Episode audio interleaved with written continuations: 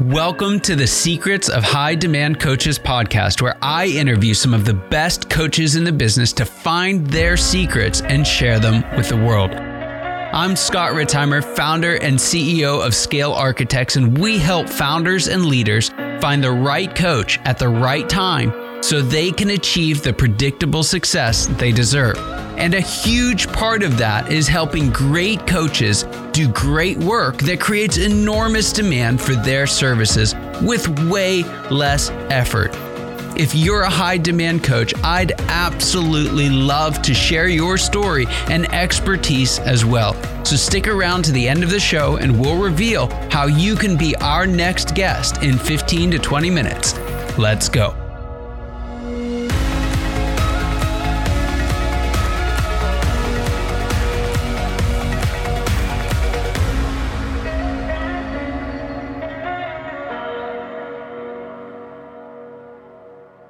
Everybody. Hello and welcome. Welcome to the Secrets of the High Demand Coach podcast, where we do that. We reveal the secrets of high demand coaches so that you, founders and leaders out there, can lead freer and grow faster than ever before. I'm here with a, a dear friend and uh, our guest today, Mr. Ron Higgs. Ron is one of our scale architects here at Scale Architects, and uh, he just does phenomenal work with clients. I'm so excited to have him on to share his story and let you in on some of the secrets that he's learned along the way. So, Ron, thanks so much for being here. Why don't we get started? Why don't you tell us a little bit about about your story, about who you are, how you got into coaching, and why? Well, thank you, Scott. I appreciate the opportunity to be on the show, and I only hope I can mirror your enthusiasm. So, thank you for asking that question. So, I started off in the military. I'm a military guy. Uh, went to the Naval Academy, spent the career in the Navy, flying airplanes and doing program management and acquisition. When I got out, I yeah, I wasn't sure what I wanted to do, so I did what typical military guys do: is we go and work for defense contractors. I, so I did that for a little bit uh, actually for a long time. And uh, I got to my point. I worked for a couple of small corporations and I worked for a couple of large defense contractors. And in the middle of that, you know, I just thought something was missing. I got myself involved in a couple of startups and I went, and it convinced me that I had the transferable skills uh, to move on. So about five years ago, I decided to leave my corporate job and start off as a consultant. And I kind of jumped and built my parachute on the way down. So I started off doing some leadership consulting, started off doing what a lot of us do. It's like sort of getting consulting gigs wherever we can. And um, one of the things that ended up pushing me towards more towards coaching was the fact that people would always come to me and ask me my for my advice no matter what whether it was a corporate transition whether it was something in leadership which was my chosen area of expertise and i had all these people just coming to ask me ron what do you think about this ron what do you think about this all of a sudden i stepped back and went wait a minute you know i think that you know i've already been doing it. I've already been doing what I'm good at, and that is the coaching. And one of the things that really helped me was that is I asked one of my peers, I said, What do you think I'm best at? She goes, You're a phenomenal coach. I went, Really? And she said, Yes, absolutely. Really. And that's what sort of guided me to what I'm doing today. I love it when you when you sit with Ron. For anyone who hasn't had this chance yet, but I, I have. We've we've even had a, chance to have lunch together in uh, in Arizona um, and got the full tour and everything. But when you're with Ron, it's just the world's okay. You know, like there, there's even if stuff's going on, it really doesn't matter. Uh, you've just got this way about you that that you know. I think folks just trust you right away. I, I know for me, there's just a sense of like, hey, we're good. Let's get rocking and rolling, um, which is a lot of fun. Now you you glossed over a fact that I happen to know about somewhere along this journey, and that was that you were a, a test pilot and you were flying planes that nobody had flown before. Uh, t- tell us just a little bit about your time uh, doing that. Well, not exactly. So I was a naval flight officer in the Navy, and one of the things I got to do is flight tests is sort of just doing things in airplanes that haven't been done before. Airplanes are highly technical and you know the speed at which technology moves, right? And then for the defense of our country and the airplanes, we're always adding new things to airplanes, new weapon systems, new sensor systems, all sorts of stuff. So when those things get added, some people have to sort of manage all the engineering of getting those things added to the airplane and then going out and operating those things and or flying the airplane, you know, for the first time. So yeah, I got to do that. And then uh, in my civilian career after the Navy, I worked for Boeing and I did some developmental flight test on an aircraft called the P-8 and got to do things in that airplane that had never been done before. And that is a variant of a commercial 737. So for example, 737s don't have weapons right? And so we mounted some weapons pylons and missiles and bombs and things to that airplane. So I got to drop the first missile off the wing of uh, commercial variant 737. So that's amazing. Cool stuff like that. Yeah, what a what a bunch of fun. Well, excellent. So tell us a little bit now. You've gotten uh, you've had the work in the, uh, the military. You've had uh, work in the private sector, and you you feel this calling, and and it's just confirmed in multiple ways. Like, hey, you, you should be a coach, right? It's something you can do. So tell us a little bit about the work that you do for your clients uh, and why it's so important. Well, for me, I started off, uh, you know, all of us have our journeys, right? Our ups and downs in these journeys. And during my, while I was a consultant, I was approached and ended up finding a job as a COO of a small company.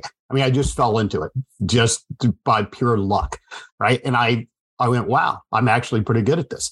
And uh, it's because I'm a systems thinker. I'm a systems thinker and I'm a generalist, right? So I understand looking at the big picture, making decisions that are good for the entire company as a whole. And uh, I get to, uh, I, I really, that was the job for me. And unfortunately, uh, I lost that job due to COVID. COVID hit us all hard, so I got laid off. I had that job for a very short period of time, but I knew it was something that I was good at and wanted to move forward with. So I rebranded myself as a fractional COO. So I've been doing fractional COO work uh, for a while, and, and I think it's important to help busy business owners, busy CEOs, presidents come in and give them a second in command, give them somebody to bounce ideas off, give them somebody to help run the company so that they can go do simple things like go on vacation, go away for a little while and be confident that the company's going to run and not, you know, on a fractional basis. So they not don't have to pay somebody full time to do that. So that lately, though, I've been moving more from the fractional COO piece to the coaching piece. So, in other words, I, I tend to work better through folks and advising coaching rather than going and jumping in. It also gives me the ability to service more clients if I do that as a coach rather than a fractional COO. Yeah. Uh, now, when you're sitting down and working with uh, uh, a you know a founder or a leader, and you're you're going through your coaching process, uh, what is it that you tend to do when you're working with them? What problems are you you you helping them face? What stages are you working in? Well, as you know, every engagement is unique, right? But I look for in the predictable success world, I look for companies in whitewater, like we like uh, probably a lot of us do, right? Because you know all of those signs. Particularly though, I really like I one of the warning signs for me is somebody who doesn't have an org chart. I say, Do you have an org chart? And they say, No. I go, Yes, right? Because this is where I shine. This is one of the things I really like to do. Now, my background in the military, all the years I spent in military, military academy, structure, organization charts, those things come naturally to me. So when I go someplace where there isn't one, like, how can you not have one of these? Right. And then my brain immediately goes to, okay, let's set one up. And uh, I got to be good at that. Now, predictable success has really helped me set that up, looking through the lens of VOPs and the profiles of everyone, right? Visionaries, operators, processors, synergists, right? And looking at that, first, let's set up this notional org chart as to what we want it to look like, and then get the right people um, in the right seats. And obviously, you know, VOPs based on that stage is really important like looking at this, like, hey, you you got a bunch of visionaries here. I see your problem, right? you, you, got too many processors here. I see your problem. You know what I mean? So that yeah. really the the piece Whitewater and organizational charts. And then also to the lateral management and the uh, cross functionality pieces too. I really, those are three. There's, there's so much in there uh, that uh, I want to, I want to unpack. So the first one is what I think a lot of people don't realize, even if they know what whitewater is, you know, it's that time you've had success, but now all of a sudden the levers of success don't seem to work quite like they did before. Maybe profitability is dropping, you're messing up jobs, whatever it may be, but there's just, you're systematically screwing up, right? Not anything that anyone wants to admit to, but something that every successful uh, leader goes through. So you're in the midst of this, and it feels like we've got to fix that thing, right? Either we've messed up invoicing, we have to go fix invoicing, or you know, sales are down, we've got to go drive sales more. But you and I know that that's not the first step, right? So the first step in getting out of whitewater is actually to work on your org chart, which sounds about like the most boring thing in the world. Uh, if if you think that an org chart is like a flow chart that you know you've got buried somewhere in your business plan from eight years ago. So why is it you know uh, in in the work that you've done with your clients? Why has it been so important to deal with that org chart first, and and what's the result of that? Well, just so you you know this, right? It's because it really showcases and makes people understand where the decisions are being made, right? Decision making is key, right? Because we're working towards that high quality team based decision making piece, right? Because you know, in fun, hey, decisions made quickly, implemented quickly, right? Now you move in the whitewater, your leadership team making decisions quickly but the organization not able to implement those decisions uh, as fast as they would like, or maybe not able to implement them at all. And I had a I had a, um, a situation where again, same thing. Hey, we decided to move over to Asana about a year and a half ago. Why didn't that? You know, why are why haven't we done that yet? And you know, well, who's in charge of it? That's what I got, right? Who's in charge of it? What was the timeline? right? Do you know what I mean? Yeah. Have you, any weekly reports? So I mean, just to sort you know, just something as simple as going, okay, well, you're in charge of it. It's due at the end of July, and I need weekly progress reports. Any and let me, and I also need tell me what you need to get that done. Boom! All of a sudden, it happened. Right. But again, the org chart was again, let's look at the org chart and figure out who's responsible for it. Who's again, you know, that helps with all the decisions and where all you know the right person to make that decision. And again, empowering people and flowing the decision making down to the lowest level possible. So that's what the org chart allows you to do, in my opinion. I love that. I love that. Now, in your opinion, who who needs to like okay, org charts front and center, right? Because every business leader out there is saying, you know, I've got a thousand things that I'm going at, right? There's opportunities, there's fires, there's the whole gamut, and you want me to stop and work on an org chart. Who would you say is the person that you would you would answer yes, like an org chart is what you need, and and I'd probably recommend you going out and getting help to do it. You mean who specifically other than me? who need well yeah. So well who, who would be sitting out there listening right now saying Oh I uh, got you. you know, they're thinking, do I need an org chart? Uh, how would you answer that? Well, do you have one? Right. I mean, really, all right. Who's responsible for what? Are you having trouble? I mean, to some of the typical whitewater signs. Are you stumbling places? Are you having trouble making decisions. Again, think about a decision that was made and you're still waiting for something to happen. How long have you been waiting for this particular thing to happen. And then think about this the human beings that you have in the organization, when that organization is small, those roles tend to be defined by the capabilities of that human being. As the company grows, right, you have to start defining the role specifically. What do we need our director of marketing to do? Because right now, Mikey is our director of marketing. He's our engineer. He's the janitor, and he's also the guy that goes to get lunch, right? When the company grows up, right, we can't keep doing things that way. Yeah. So if you have people like that, right, and if you have a whole bunch of things that are languishing and not getting done, then it may be time to really make it clear as to roles and responsibilities. That's where the org chart comes. It's really profound because I think most folks would come in and say, we've got an accountability problem, right? Or we've got a, an individual capacity problem. Like that leader is just out of their league, right? They haven't grown with the organization. And, and I think what you're saying is uh, sure, those things may be part of the problem, but the fundamental underlying thing is you're going to continue having those problems until you do the work of clarifying who does what, who's responsible for what, and when. Absolutely. And it's hard because, again, you have some people who have been key to the organization up to this point, right? But if they, you have to start looking at once you do that org chart and you've got director levels, manager levels, whatever, now you have to look at, okay, what does the organization as a whole, what does the enterprise need this person to do? right? What does the enterprise need this person to do? And an example of this is I was uh, working with an organization that said, Hey, we had somebody in a director position, but this person isn't good with people. So we don't give them any people management responsibility. Okay, listen, if you're a director, that sort of implies that not only are you a, a, a people manager, but you're likely managing managers, right? Because that's, that's at least, you know, a second level position, right? So how can you have a title of director and not have any people management responsibilities? So when we write, when we rewrite that title, the roles and responsibilities for that specific job, it has to include people management responsibilities. So I'm sorry, that person is not able to perform that function for the good of the enterprise. Now, what do we need to do? We either need to find some place where they will be able to contribute or get them the tools that they need to become people managers. Yeah. Yeah, such a big deal.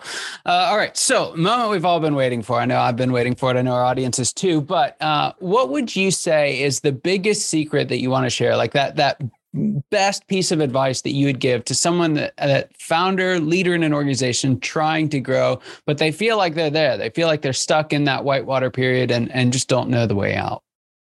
You know, this may sound simple, but an outside perspective. I, I I sell my services, so I talk about myself and go, listen, I can provide you with a dispassionate view of your company, mm. right? I can just come in from the outside and look. And I think anybody can come in from the outside and just take a look at what the problems are, because sometimes if you're in the forest, you can't see the tree, right? That's one of those things.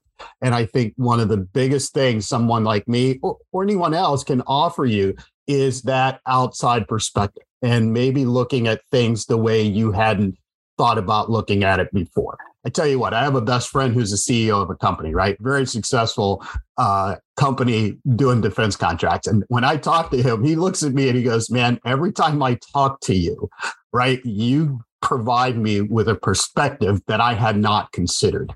Hmm. Right, because I'm looking in from the outside, and this is from this is from my buddy, a guy who I've known for 40 years. Right, so if he can, if, if I can help him see things differently, I think I can help anybody. Yeah, I love that. All right. So uh, I have an opportunity to work with lots of coaches. And I know that one of the challenges that coaches have is that they spend all their best time and energy helping their clients, but sometimes, maybe oftentimes, they do that at the expense of, expense of working on their own business and, and growing themselves as leaders. So I want you to take your coaching hat off for a minute. I want you to put your CEO hat on, uh, Ron Higgs, CEO of Wolf Management Solutions. And uh, I want you to share with us for a minute what the next phase of growth looks like for you and your business, and what are you doing to achieve it?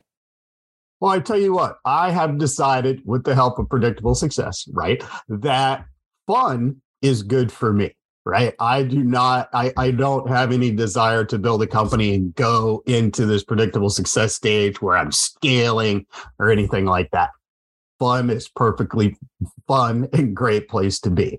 Now, demand, as things grow, as demand grows, again, start switching things up. So for me, as as a fractional COO, I can only be so many places at a time and provide help for so many people.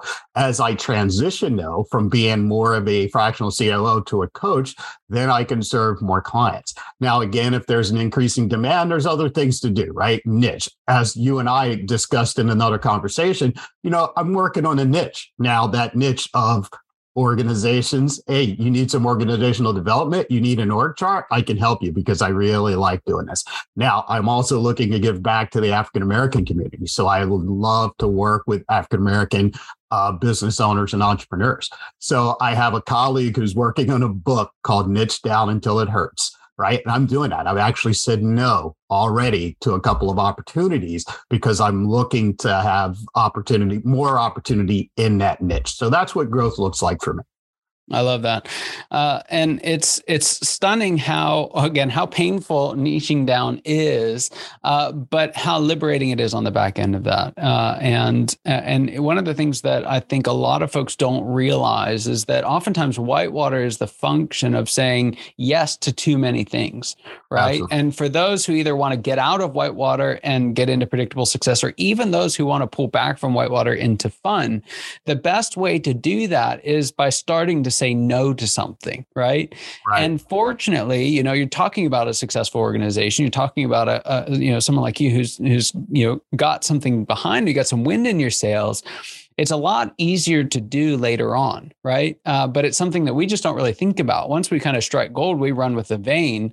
Uh, but there's this time where you have to come back and say, hey, are these really people I want to work with? Is this really work that I want to do, right? Is this really the best use of my time? And I love that you're absolutely you're learning to, to say no is key, uh, and and it's hard sometimes too, but it leads you in the right direction. And a function of fun is almost saying yes to everything right? And fun. And then you end your, you end up in Whitewater having said yes to any everything. And it's tough to go through that exercise and figure out, okay, what is it that we're doing really, really well? What is it that we're doing well? And what are it that we're doing not so well at? Well, maybe we should stop this because nobody really wants to start removing services.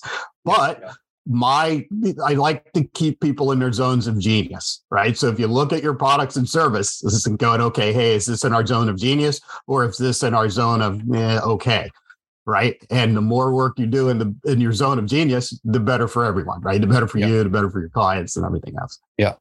So uh, Ron said this. I don't know if everyone caught it, but Ron said, "I love that" in reference to making an org chart. So I don't know very many people in the world who would say, "I love making org charts." Uh, so if we've got this again, it's the first step. You're in Whitewater. It's the first step in getting out, and and you're looking at a guy here. You're listening on a podcast to someone who actually genuinely loves it and is really really good at it. So if you're saying, "Hey, yes, I don't have an org chart. Yes, we're dropping the ball on implementation, and uh, yes, we'd love to find out." How to work with you. Ron, how do folks find you? Uh, LinkedIn. I'm a big proponent of the LinkedIn. Find me on LinkedIn. I'm easy. Ron Higgs. um, awesome. That's it. You know, I, I, I have a website that I'm working on.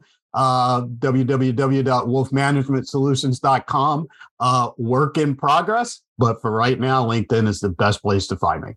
That's fantastic. And as one of our scale architects, you can also find Ron on the Scale Architects website in the directory. So if you happen to be there, check him out, say hello. Uh, he's going to be not only a great resource for you, your company, but just a tremendous asset for you personally. I, I know you love working with him.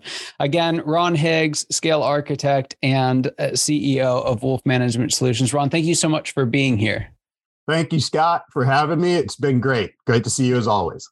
Awesome, awesome. And for everyone listening or watching today, thank you so much. We love having you here. Remember that an outside perspective, right? It's that one thing that can unlock success. It could be the one thing between you and the breakthrough that you're looking for. It's just that simple outside perspective. And uh, you find it and you'll find a, a great deal of success. Thank you so much for being here. I can't wait to see you next week. Take care.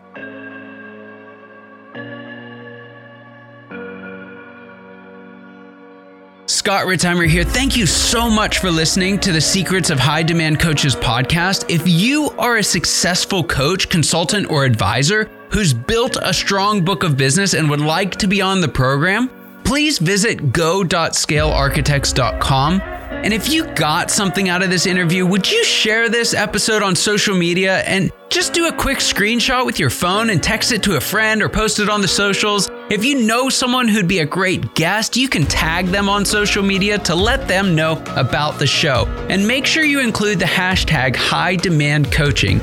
I love seeing your posts. I love seeing your guest suggestions. Thank you so much. We are regularly putting out new episodes and content. To make sure you don't miss any of those episodes, go ahead and subscribe now. Your thumbs up, your ratings, your reviews, they go a long way to help us promote the show, and they mean a lot to me and my team. If you want to know more, you can go to our website, www.scalearchitects.com, or you can follow me or the company on LinkedIn, Facebook, or Instagram. Thank you so much for listening. We'll see you next time.